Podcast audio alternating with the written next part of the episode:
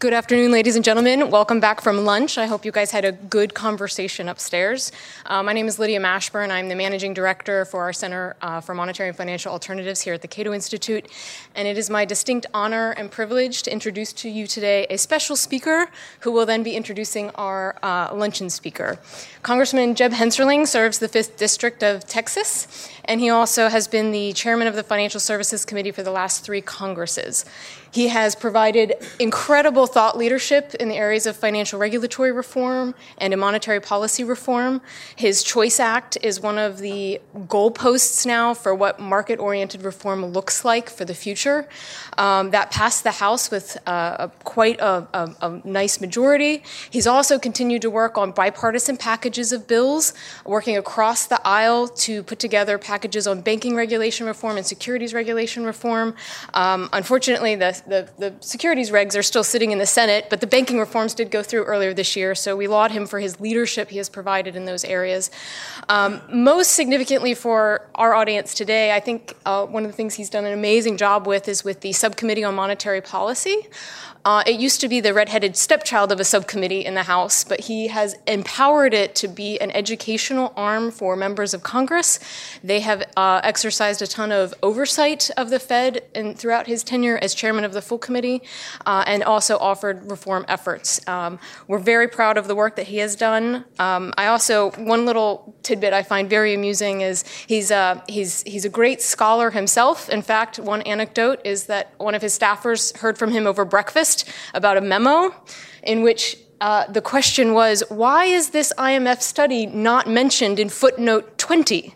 So I wish we had more statesmen like him. Um, I think he probably learned an awful lot from his professor at Texas A&M. Um, but without further ado, please join me in welcoming Congressman Jeb Hensarling.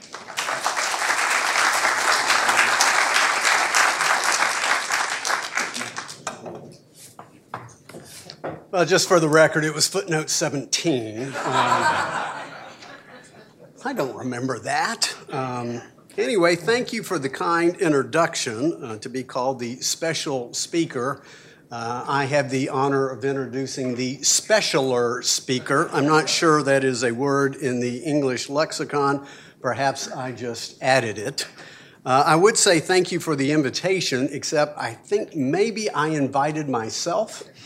I invited myself because I heard my dear friend and mentor, uh, Senator Phil Gramm, would be speaking, and I asked for the honor to make a few remarks and introduce him, and Cato was kind enough to um, grant me that honor.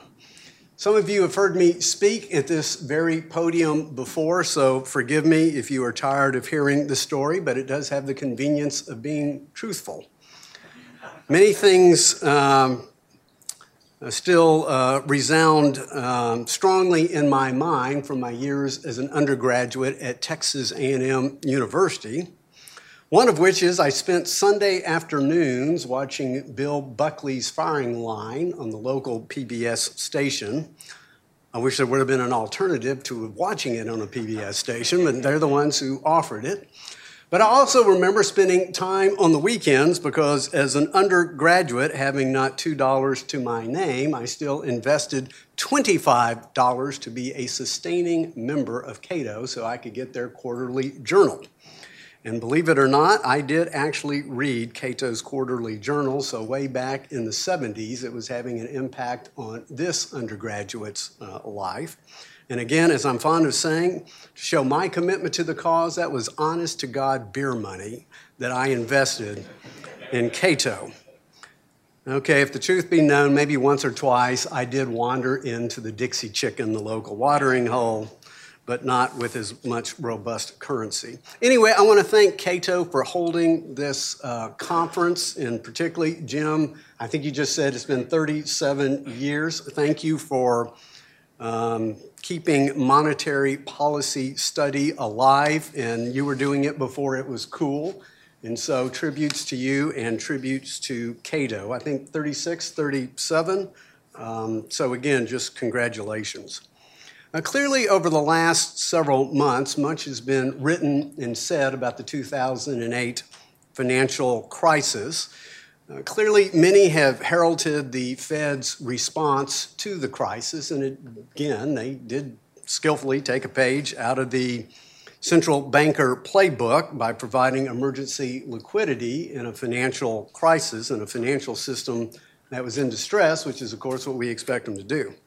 But others, including myself, have also been critical of the Fed for having kept interest rates too low for too long and really exacerbating a set of circumstances that made the uh, intrusion of the Fed necessary on the back end. But in any event, there are very few, I believe, who have carefully taken uh, a very careful examination of how the Fed's extraordinary measures during the financial crisis have quietly morphed into their ordinary measures, both monetary and prudential regulatory measures, how they've morphed into the ordinary measures of today. But the House Financial Services Committee, which I have the pleasure and honor of chairing for 42 days, 6 hours, 18 minutes, and 15 seconds, has undertaken just such an examination. And we have concluded, to paraphrase the old automobile advertising slogan, this is not your father's Fed. And as a result of our concern, the committee recently passed, under the outstanding leadership of Andy Barr of Kentucky, who um, managed to win re-election in a tough election cycle for Republicans, but we passed the Federal Reserve Reform Act of 2018, which I'll call the Fed Reform Act. I'll discuss that in greater detail in my remarks. But 10 years after the crisis, we ask a very simple question, and that is Is our central bank, uh, has it returned to doing what it can and only what it can do to further economic opportunities in American society? And to avoid sounding like a mystery novel, the resounding answer was no. Instead of reliably producing an efficient exchange medium, one that reliably delivers informative price signals so that households and businesses can make the most of their economic opportunities, over many, many years, the Federal Reserve has instead been picking winners and losers. First, by what many of us believe to be paying unlawfully above market interest rates to banks. Second, blurring the lines between fiscal and monetary policy. Bless you. Not often you have a chairman of the House committee to bless you, but bless. Distorting the price of risk in our economy and literally and figuratively placing uh, uh, their members into bank board seats that ultimately can politicize the allocation of credit within our economy. And I do worry that this record evidences something a little bit more than a dispassionate technoc- technocracy gone awry. Now, I am currently old enough to retire from Congress, but uh, also uh, young enough to remember the 1960s, a decade that saw America's economy grow, grow above a 4% pace. But under our previous administration, as we know, backed by the most uh, historic uh, and Herculean monetary stimulus in the history of the Republic, America's economy, as you know, could only average 1.6%, almost two thirds uh, slower than the 1960 growth pace. Parenthetically, I believe that tells us much, much about the limits of monetary policy stimulus. Now, appearing small on its face, the difference between 4% GDP and less than 2% GDP turns out to be considerable, particularly if you are working class. People who earn $40,000 uh, after a generation of 2% growth should have instead received an, an astounding $25,000 raise had they been in a 4% economy. And interestingly enough, monetary policies during the 60s, as many in this room know, closely tracked the Taylor Rules guidance. And except for eight quarters during that decade, the Fed's policy rate stayed within 100 basis points of the Taylor Rules reference rate, making the decade by far the most rules based policy for the 60 years for which data is currently available. By contrast, despite our nation's outsized monetary and fiscal response to the financial crisis, apologists of the time told us that 2% had become the new normal. As I think you know, left leaning academics repurposed an old phrase, secular stagnation, to, pa- to paper over the missing bounce back from the recession. But we know that secular stagnation is actually shorthand for really bad public policy, specifically monetary mischief, extortionary taxes, and oppressive regulation. So let me address some of that mischief now. Historically, as we know, the Fed's balance sheet has almost exclusively consi- consisted of Treasury securities. But during the crisis, the Fed bought mortgage backed securities, MBS, veering into fiscal policy, more specifically, credit policy.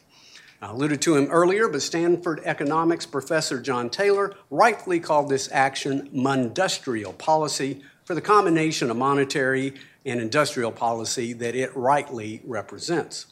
By choosing to intervene in select credit markets, the Fed harms its independence, erodes market discipline, and weakens long term economic growth, again by politicizing credit allocation. Already, some hope, some hope, if not expect, that the Fed will one day bail out student loans, municipality, and public pension funds. Ponder that one for a while. The risk now to an economy that is booming from a more rational taxation policy and reduced regulatory complexities is not Fed interest rates per se, but rather a decade of unconventional monetary policies becoming conventional. So, what are we to do? Number one, policy transparency can help even as unconventional policies persist. And while our Federal Reserve's communications have recently improved, they still leave much to be desired. What is most desirable for long term economic growth is for the Fed to set out an easily discernible and transparent policy strategy, and but for exigent circumstances, to stick with it. The Fed has regularly characterized its conduct of monetary policy as being data dependent. Unfortunately, too often it remains unclear what data matters and how they matter.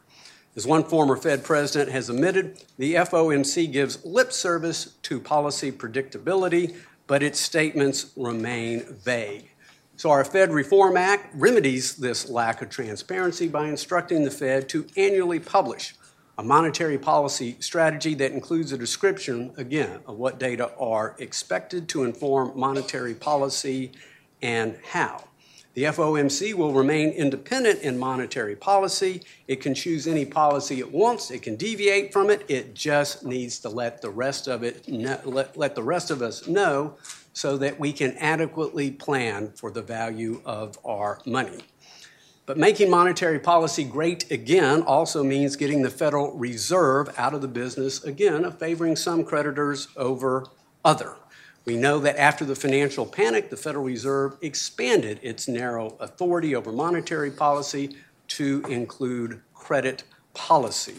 This cannot remain. This uncharted expansion resulted in a massive, unaccountable central direction of credit, the likes which favor the politically favored over the prudence of many.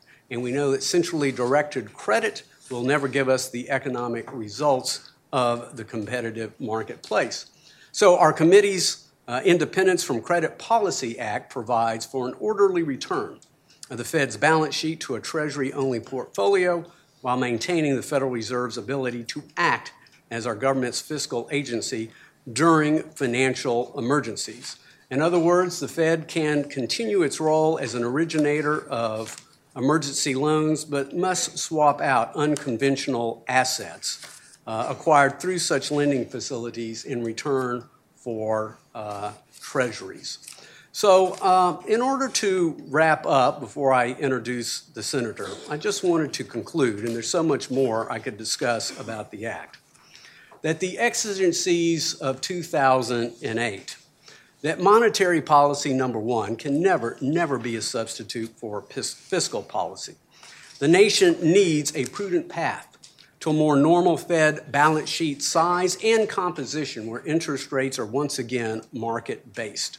Forays into credit allocation, fiscal policy, and bank management threaten the Fed's monetary policy independence, not to mention checks and balances.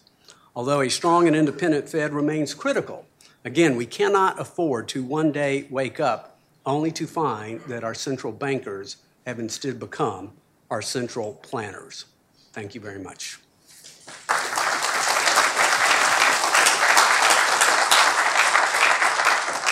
And now for our specialer speaker.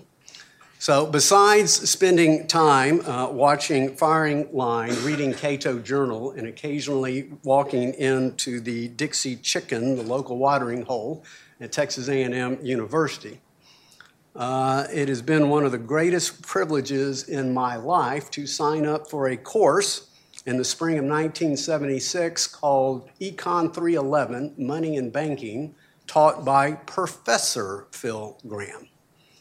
And ever since I did that, my life has never been the same. And I was introduced to Hayek, and I was introduced to Friedman, and I was introduced to Schumpeter, and I was introduced to von Mises, and there was a passion for free market capitalism uh, that erupted within my heart and within my brain. And I credit this gentleman uh, literally to my left, who will always figuratively be on my right, because nobody can get to the right of Phil Gramm, no matter how much I try. Uh, but he is, in my mind, uh, in the pantheon of conservative heroes. There is so much I admire about Phil Gramm, uh, but one of the things I admire most today is that as I get ready to retire from service in the United States House of Representatives. I know how many other warriors have gone back, uh, I guess, to turn their swords into plowshares, and in the battle of ideas, uh, to sit out the rest of their lifetimes. Uh, that is not Phil Gramm.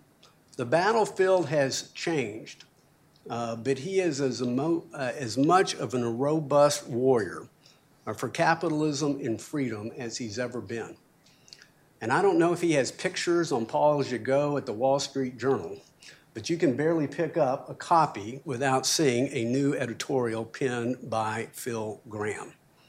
And so I've never met a man of greater intellect, uh, tenacity, courage, or patriotism in the best sense of the word. And a man that I am privileged to call my mentor, call my friend. He's like a second father to me, United States Senator Phil Gramm.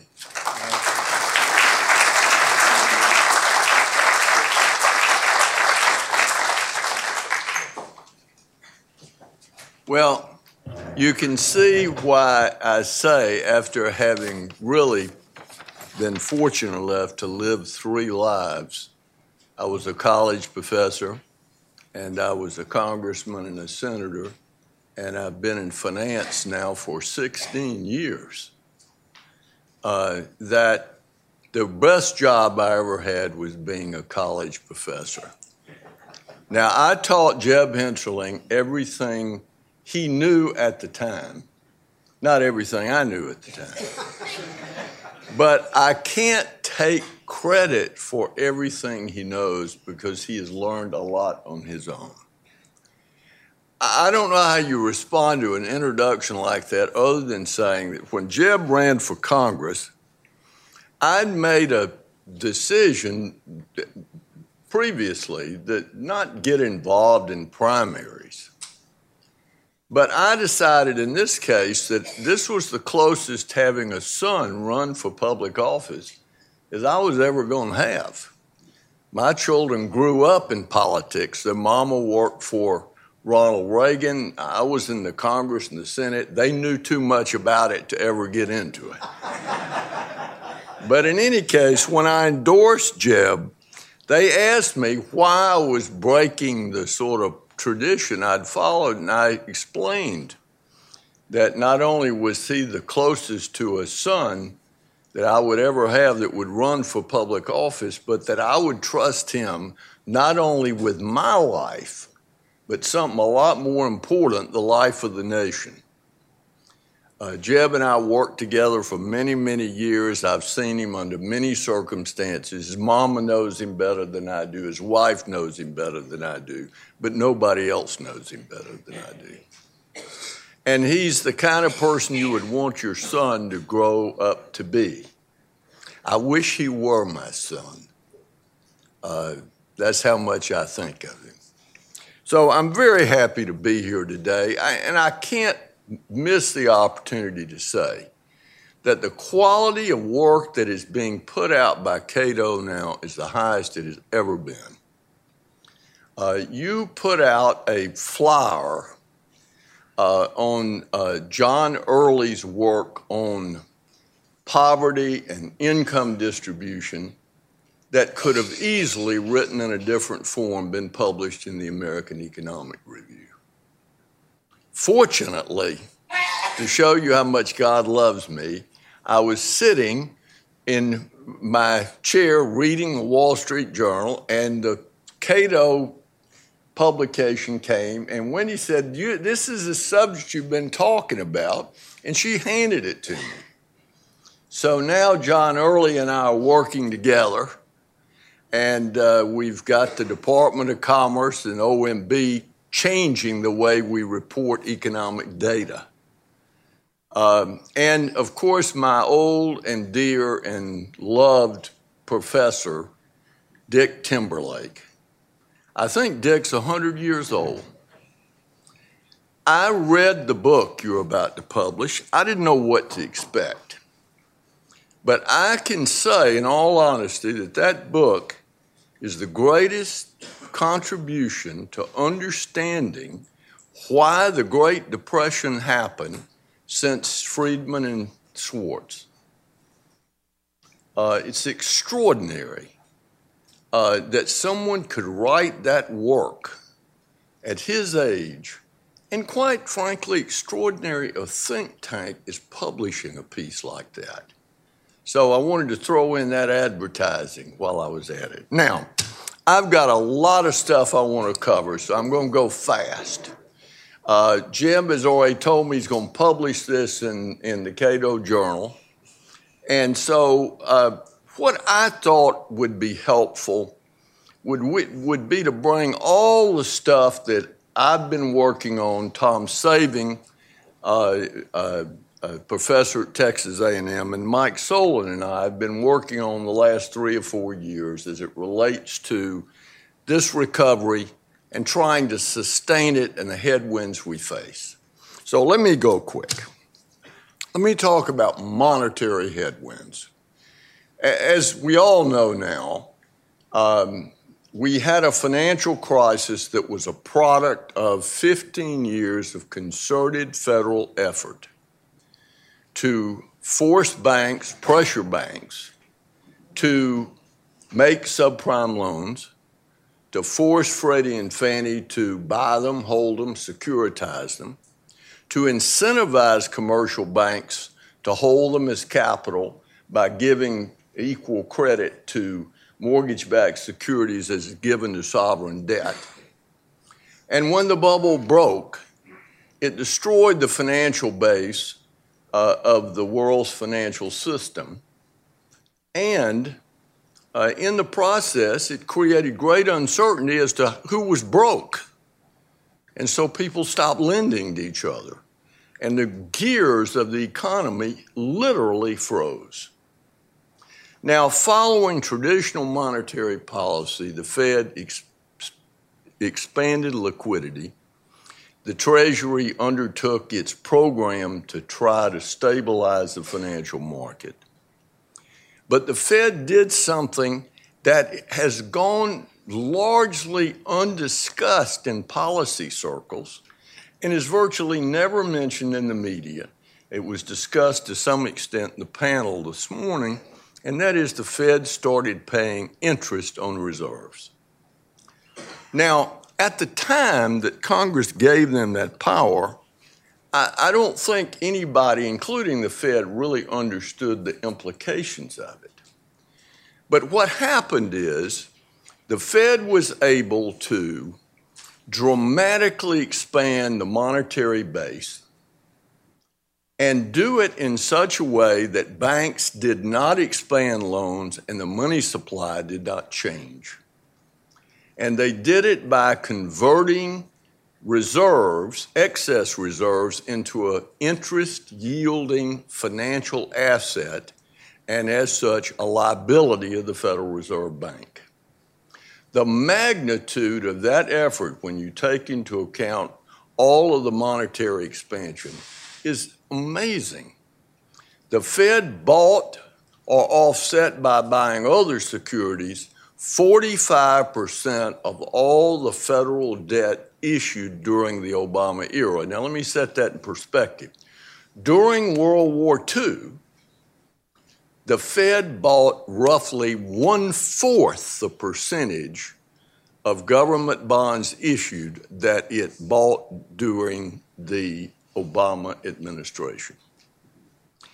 The, um, the federal government or the Treasury ended up buying 17%, or holds today 717% of all federal debt outstanding.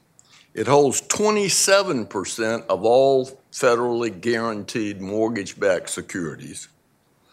When the financial crisis started, banks held on average 14 cents of reserves for every dollar of demand deposits. Today, they hold $1.31 of reserves for every dollar of demand deposits. Now, that's virtually unbelievable. Uh, in the words of Irving Fisher, the great economist of the 19th and 20th century, we have 100% money. Today, we do not have a fractional reserve banking system. The banking system literally holds more reserves than it has demand deposits outstanding. We've had nothing similar to this uh, since the Civil War. Some of you will remember during the Civil War, the Congress passed the National Banking Act. I wasn't there, but I, I took Dick Timberlake's course, so of course I remember it vividly. Under the National Banking Act, Congress put a 10% tax on state bank notes, which drove them out of circulation. It issued national bank charters, but it required to issue national bank notes, you had to hold dollar for dollar government securities backing those notes. Now, the net result was to create a massive market for government bonds that allowed the government, the union, to borrow a massive amount of money without expanding the money supply and without adding to the inflationary pressure that was already there from the greenback period. Today's system is different, but it has a lot of similarity. Today, the Fed has bought the securities, and that has expanded deposits, high powered money in the banking system. And then the Fed has borrowed that money, in essence, by paying interest on reserves. So the Fed borrowed the money from the commercial banking system to buy government securities that it now holds. Now, this did very little to stimulate the economy during the Obama years, but one thing it did is it allowed the federal government to double the debt outstanding and yet pay less interest on servicing the debt than it paid when the debt was half that size. Now, where has all this left us? Well, where it's left us is in the following situation. The Fed now is in a very different position than it has ever been in before. And that is monetary policy used to change when the Fed acted. Now, monetary policy changes when the Fed does not act and market rates change.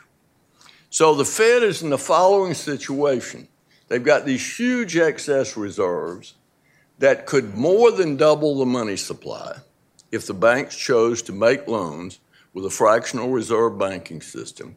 They're holding those reserves as a financial asset. And so if market rates go up, if the Fed does not raise the rate that it pays on reserves, then the money supply would expand and inflation would get out of control. So we now have a high, uh, what I would call a hair trigger monetary policy. and the implications of it are pretty profound, in my opinion. Today, it is theoretically possible that if you were omniscient, that you could lower the rate you pay on reserves by just the right amount, sell securities in the open market by just the right amount, and wind down the Fed balance sheet without changing the money supply. Now, this is all very complicated because you don't really know how responsive banks are to interest rate changes. Velocity has fallen, that, that is, the money supply that the public holds relative to gross domestic product, has fallen 29% with these virtually zero interest rates, and it started to rise again. So if, if velocity is changing, you've got to build that into your equation. The, um, but theoretically, that is possible. But it's not practical. And even the great Alan Greenspan, in his prime, would have never undertaken such a task, in my opinion, in anything much beyond what the Fed has already done. So here's where we are. If the Fed followed interest rates, which now it has to do, this idea that the Fed could possibly uh, hold interest rates down to stimulate the economy and keep the recovery going is now preposterous. Because if the Fed doesn't raise rates, inflation gets out of control and you derail the economy. So the Fed is an interest taker now, not an interest maker.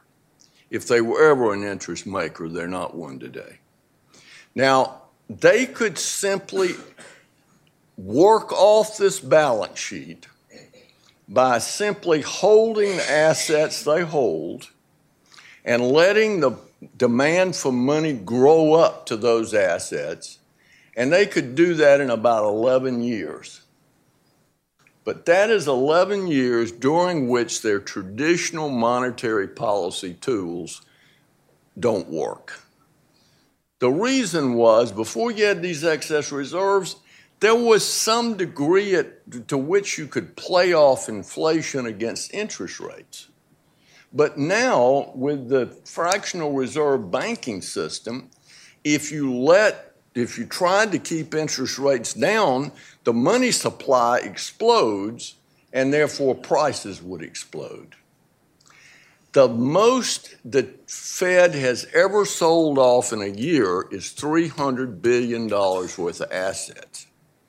If they could achieve that every year, it would take about five years to get out of the situation we're in now. Now, why, why is that relevant? Why it's relevant is it means that for the next five years, the Fed will do well to simply not make things worse. If the Fed can balance all of this, realizing it's got to anticipate banks' reaction to rising rates in this recovery, it's got to anticipate changes in velocity, uh, if it can do that and not let either interest rates spike and kill the recovery or inflation explode and kill the recovery, it will have done a remarkable job. That's the monetary headwind we face. Now, there are other complications, as was mentioned this morning. They don't mark assets to market. Um, their assets have deteriorated in value uh, and they're paying higher and higher interest on reserves, so their earnings are collapsing. And they were at one time paying 40% of the cost of servicing the national debt. Seems to me by the end of next year, that could very well be gone. And that adds to the next problem I wanted to just talk about, and that's the fiscal headwinds. The major fiscal headwind we face is the debt has been doubled, the cost has been hidden, interest rates are going to rise in the recovery. Uh, investment is approaching its historic post war norm of 17.5% of GDP. That's demand for capital. That's going to drive up interest rates. As interest rates return to their historic norm, we're at the historic norm last quarter in economic growth in the post war period. We're not going to get historic growth and not get historic interest rates. So, what, what, all, what is the historic interest rate? Well, nobody knows. But uh, yeah, let me just pick two numbers, which I picked in the paper.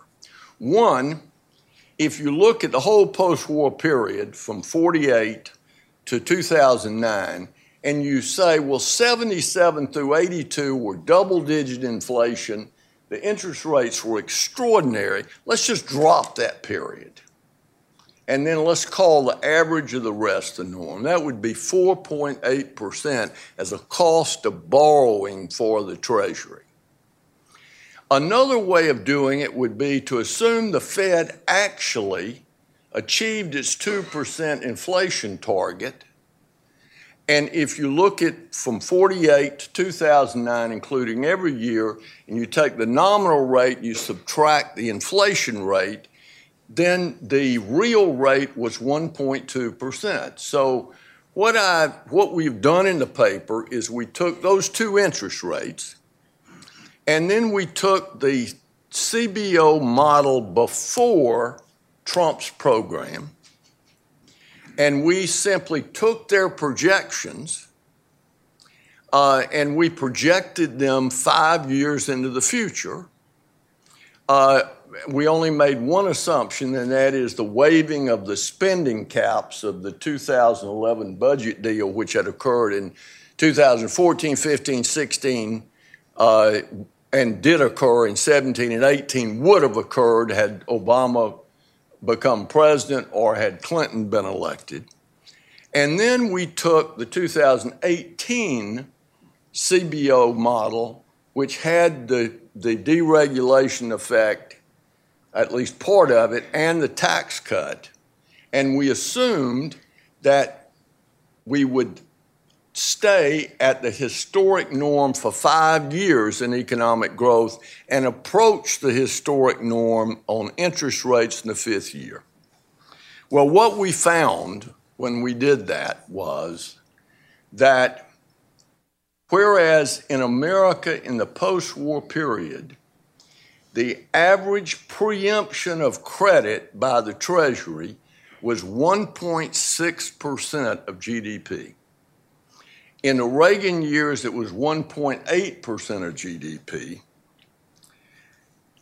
Under our model, in looking five years from now, we found that depending on the interest rate you used that the Treasury was going to be preempting as much as 5.2% of GDP and as little as 3.7% of GDP.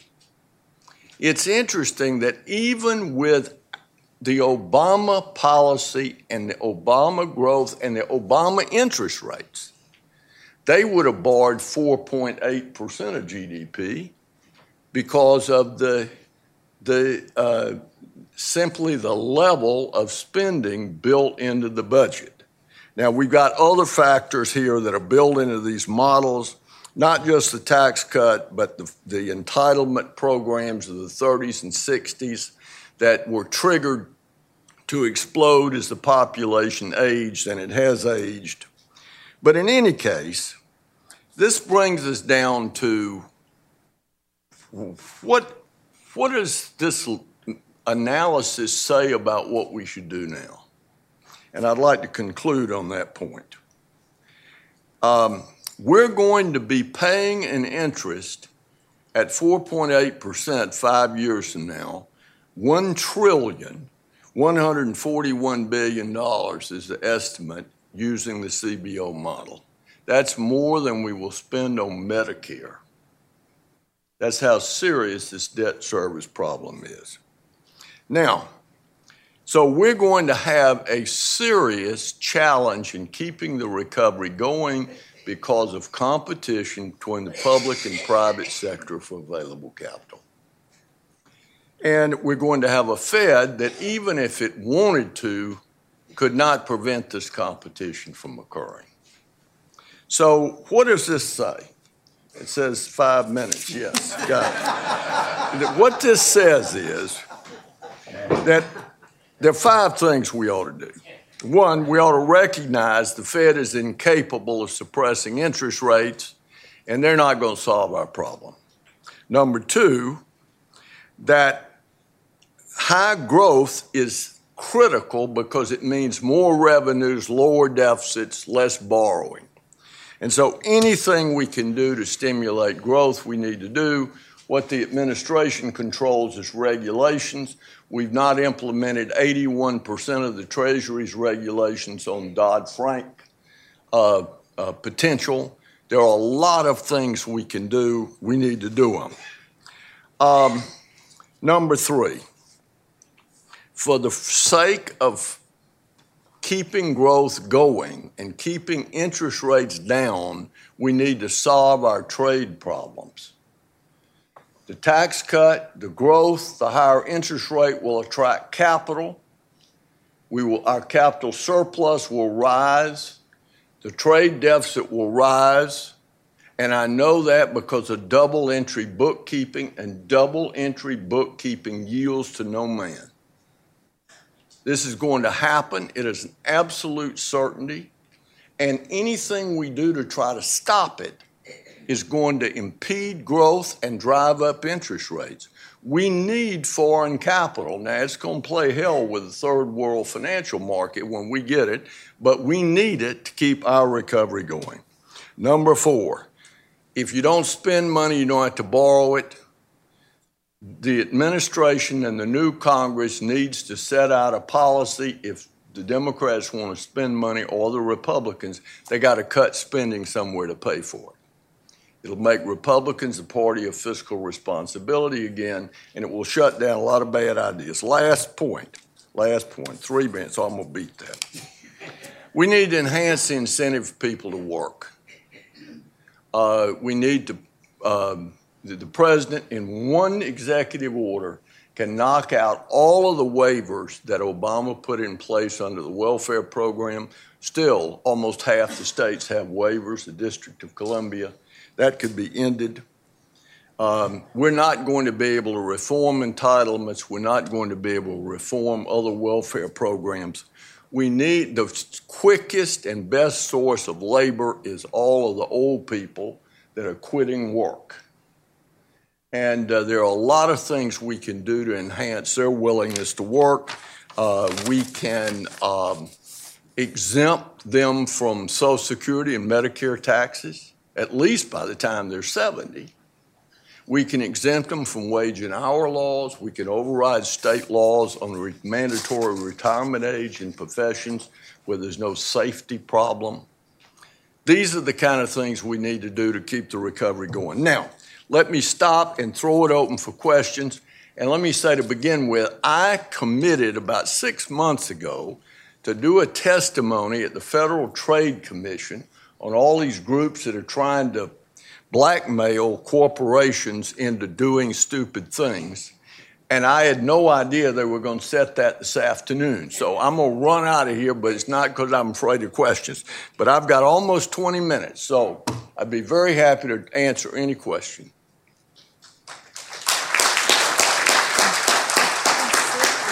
I can, yeah. And if Jeb wants to help me, that's fine. Any hands way, way, way in the back? And while he's getting there, we'll take this gentleman here in the front. Nathan, would you go over to this gentleman first? That way we can fit in more questions. And then we'll get to you in the back second. Go ahead. Uh, Dennis Campbell, independent investment advisor. Uh, well, either one of you, uh, uh w- w- should we not uh, return to uh, the Fed's original mission of price stability and bank regulation and jettison the uh, full employment or creating maximum employment mandate and all these other macroeconomic uh, uh, uh mandates that stem from that.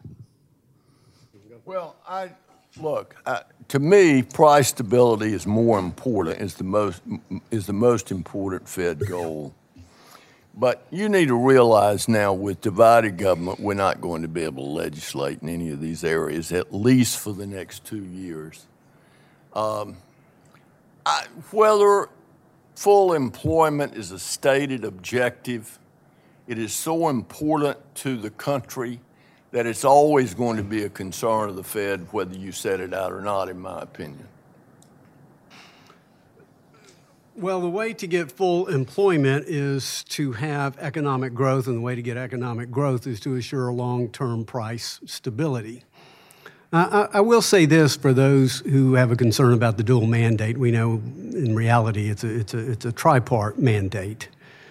But Republicans and conservatives have spent a lot of time ensuring that federal agencies in their rulemaking adhere to cost benefit analysis, which includes the impact of regulation and policy upon economic growth. Uh, we would look a little silly if we attempted to take a plank out that would, could be interpreted as trying to remove economic growth as a mandate. I think the best way to get about, again, the dual mandate is to define full employment through long term price stability. But having said that, in the short term, uh, the senator is completely right. You will have little or no legislation of consequence go through the next Congress, um, and that might be a good thing.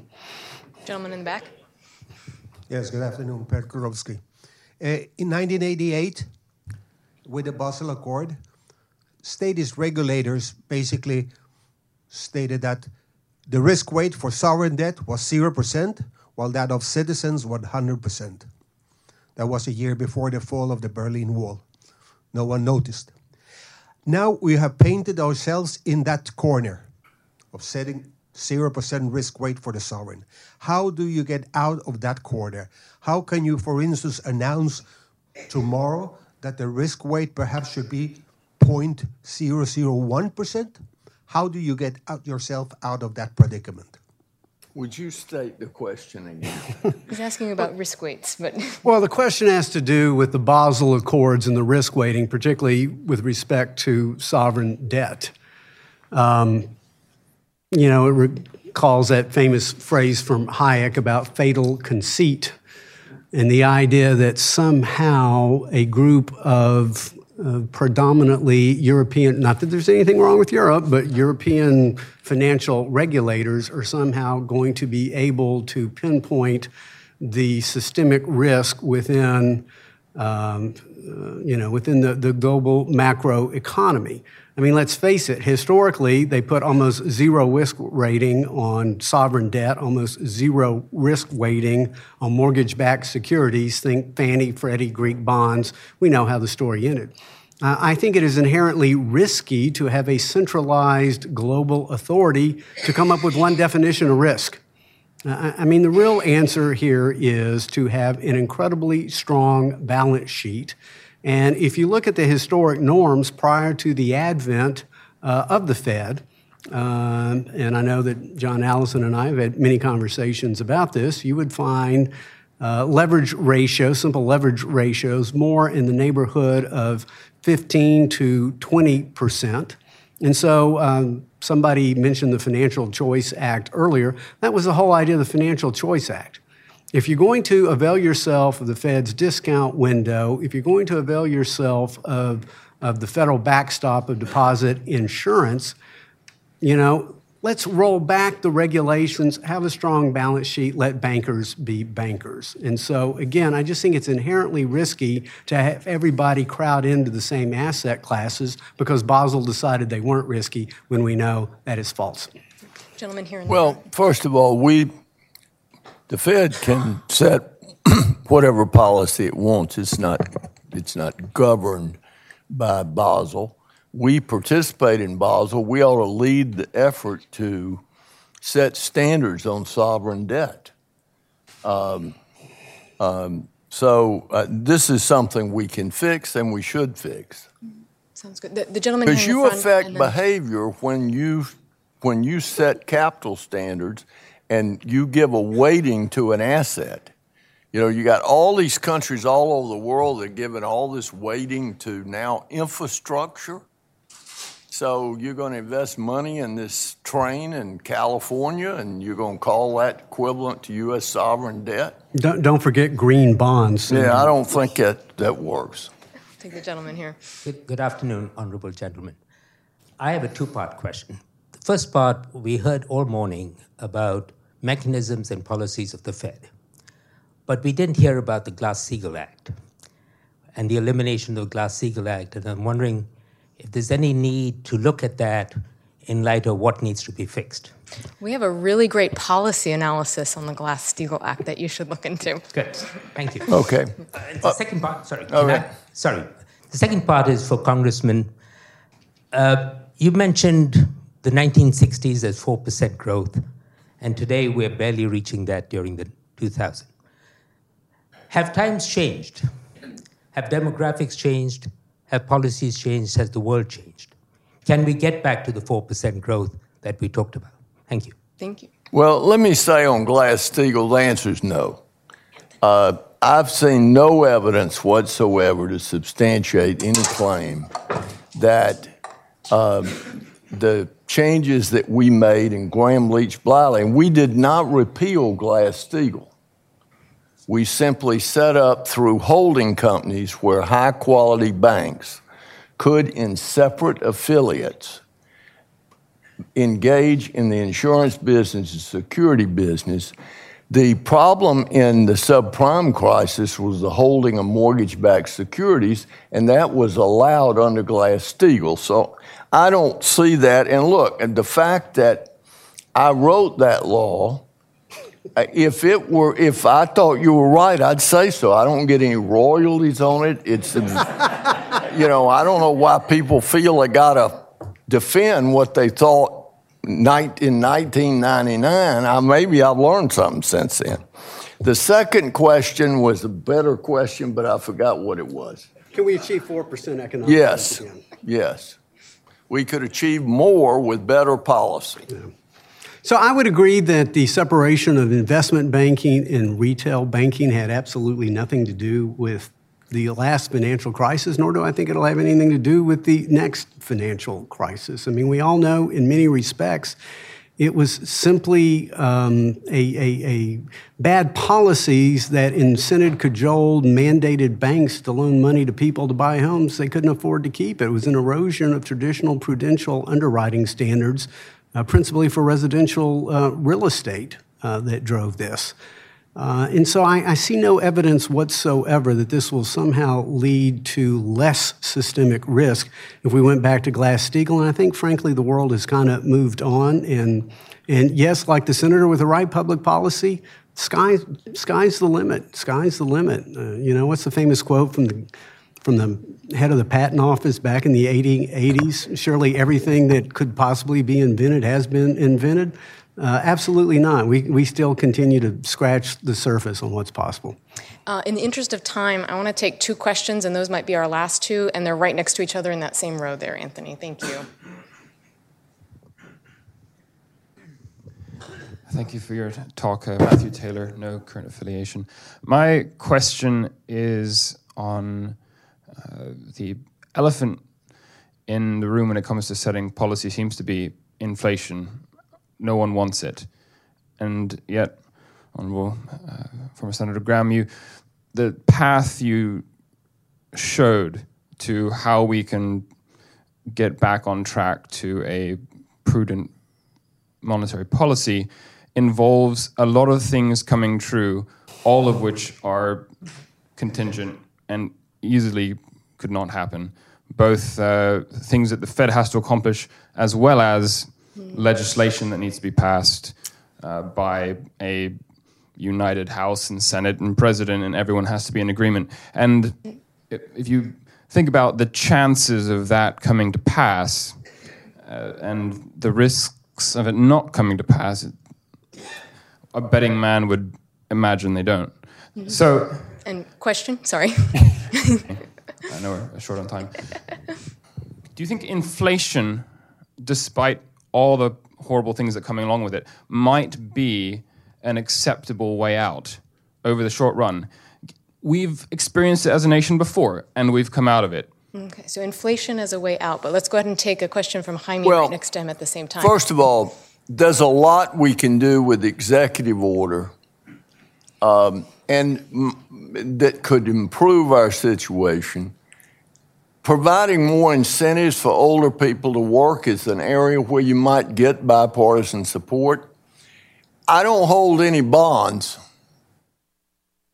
And the reason I don't hold any bonds is because of fear of inflation. Um, so I, I think inflation is a very, very real risk. There are a lot better ways out of this than inflation, and I hope we will find one. Well, I would agree to, to a great extent from what the senator said early that the, the Fed can indeed manage to unwind this balance sheet and return to some normalcy of policy, but I also would you know, hold that akin to the odds of drawing into an inside straight. So I, I, I hope they do draw to the inside straight, but the odds don't necessarily favor that.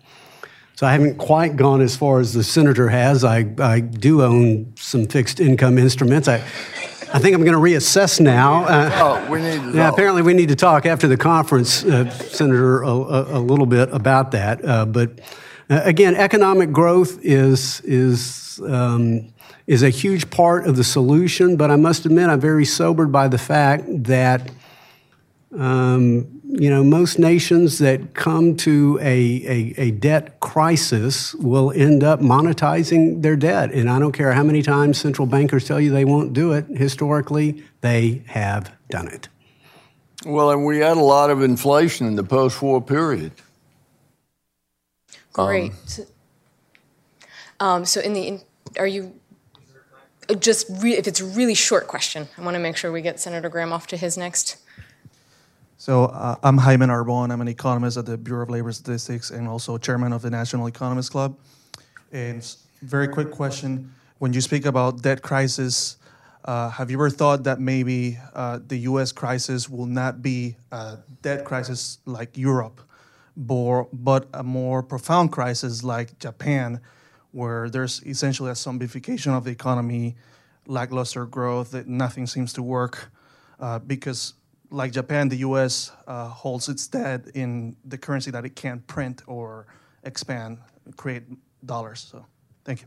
Well, let me say that if you look at what is going on in the world, if you look at the debt level of Japan, and if you look at what the European Central Bank has done, and all the sovereign debt that it's bought up, especially from southern European countries, and when you look at where we are with a dollar and 31 cents of reserves for every dollar of demand deposits, if a person were prone toward fearing the future, you could find a lot of reason to be concerned.